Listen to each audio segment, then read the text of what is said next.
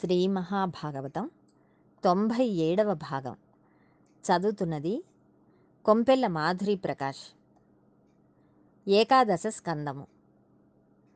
కొన్ని సంవత్సరముల తర్వాత ఒకనాడు బ్రహ్మాది దేవతలు కృష్ణ పరమాత్మ మందిరమునకు విచ్చేసి ఆయన దర్శనం చేసుకున్న తర్వాత కృష్ణుడు ఈవేళ ఇంతమంది దేవతలు వచ్చారు ఏమిటి విశేషం? అని అడిగాడు. అప్పుడు వాళ్ళు ఈశ్వర రాక్షస సంహారం చేయడం కోసమని మీరు వైకుంఠం నుండి బయలుదేరి ఇక్కడకు వచ్చి కృష్ణుడు అనబడే పేరుతో కొంతకాలం అవతారం స్వీకరించి అందరికీ గొప్ప సులభుడవు అయ్యావు. గోపకులంలో పుట్టి గోవులు గోపాలబాలురు గోపకాంతలు అందరూ నీ ప్రేమ అనుభవించేటట్లుగా ప్రవర్తించావు. నీవు వచ్చి నూట ఇరవై ఐదు సంవత్సరములు పూర్తి అయిపోయింది. కాబట్టి ఇంక నీవు ఈ అవతారమును విడిచిపెట్టి తిరిగి వైకుంఠధామమును చేరి నీ మూలస్థానమునందు ప్రవేశించవలసినది అని అడిగారు. అప్పుడు భగవానుడు ఓహో అయితే ఇంక నేను ఈ అవతారమును చాలించవలసిన సమయం ఆసన్నమైనది. కాబట్టి మేమీ అవతార పరిసమాప్తి చేస్తాం. తొందరలోనే బయలుదేరి మీ దగ్గరకు వచ్చేస్తాను అని చెప్పి ఒకసారి మనసులో సంకల్పం చేశారు. తాను వెళ్ళిపోయిన తర్వాత యాదవులకు నాయకత్వం ఉండదు. కాబట్టి ఈ యాదవ కులమంతా కూడా తనతో పాటే నశించిపోవాలి. మొత్తం కులనాశనం జరగాలి అని తలంచారు. తాను నాయకత్వమునందు ఉండగా దేవతలే వచ్చి నిలబడిన యాదవులను ఎవ్వరూ చెనకలేరు. మనకి కృష్ణ పరమాత్మ తన అవతార పరిసమాప్తిలో కూడా ఒక రహస్యమును ఆవిష్కరిస్తారు. భగవంతుణ్ణి నమ్ముకున్న పరమ భాగవతోత్తములతోటి పరిహాసం ఎంత ప్రమాదమును తీసుకువస్తుందో చూపిస్తారు. అటువంటి ప్రమాదంతో కూడిన పనిని యాదవుల చేత చేయించారు.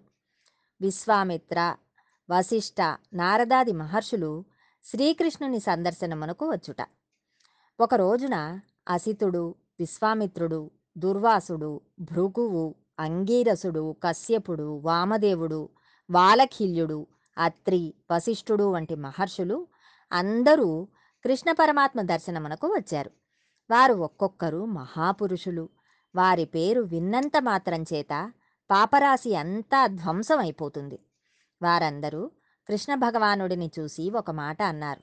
నిన్ను సేవించని రోజు జీవితంలో ఏది ఉన్నదో అది నిరర్ధకమైన రోజు. కొందరు ఈశ్వరుడు తప్ప మిగిలిన అన్నిటి వైపు తిరుగుతారు. అలా తిరగడం వలన మనుష్య జన్మ నిరర్ధకం అయిపోతుంది ఆ తర్వాత మరల ఎక్కడికి వెళ్ళిపోతాడో తెలియదు. వీళ్ళు పొందిన మనుష్య జన్మ గొప్పతనం వీళ్ళకి తెలియక ఈ శరీరమును నిలబెట్టుకోవడమే గొప్ప అనుకుని కేవలం దీనిని పోషించుకుని దీనితో అనుభవించిన సుఖమును సుఖమనుకుని గడిపివేస్తున్నారు. కానీ ఈ శరీరమును అరణ్యంలోకి వెళ్ళి దాచుకున్నా ఇది ఉండదు వెళ్ళిపోతుంది. అలాంటి శరీరమునందు మగ్నులై వెళ్ళిపోతున్నారు. అయితే ఈ కాలమునందు ఇలాంటి ఏమీ తెలియని అజ్ఞానమునకు హద్దులు లేని గోపాల బాలురతో కలిసి నీవు తిరిగి కౌగిలించుకుని ఆడి పాడి ఇంతమందిని తరింపజేశావు. కృష్ణ నీ లీలలు రాబోవు తరంలో విన్నవారిని చదివిన వారిని చెప్పిన వారిని గోవిందనామమును పలికిన వారిని గట్టెక్కించేస్తాయి. తండ్రి నీవు అంత గొప్ప అవతారమును స్వీకరించావు. ఇలాంటి మూర్తి మరల దొరకమంటే దొరకదు. అందుకని ఒక్కసారి నిన్ను కన్నులారా దర్శిద్దామని వచ్చాము. వాళ్ళకి అవతార పరిసమాప్తి అయిపోతున్నదని తెలుసు. ఈశ్వర నీలాంటి అవతారం మళ్ళీ వస్తుందా?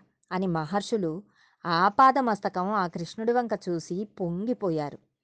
ఈ సంసారమును దాటడానికి నీ పాదములు ఆధారం. వచ్చే కష్టములు తొలగిపోవడానికి నీ పాదములు ఆధారం. వేదములను నీ పాదములు ఆభరణములు. అటువంటి నీ చరణారవిందములను ఈ మాంస నేత్రముతో చూడాలని వచ్చాం. మరల ఇటువంటి పాదములు మాకు దొరుకుతాయా?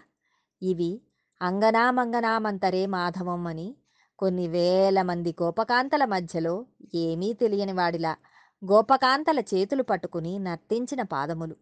ఈ శ్రీపాదములు. నీ పాదములను గోపాలబాలురు మా కృష్ణుడు అని అనుకున్నారు తప్ప శ్రీమన్నారాయణుడు అని తెలియక ఆడుకున్న పాదములు.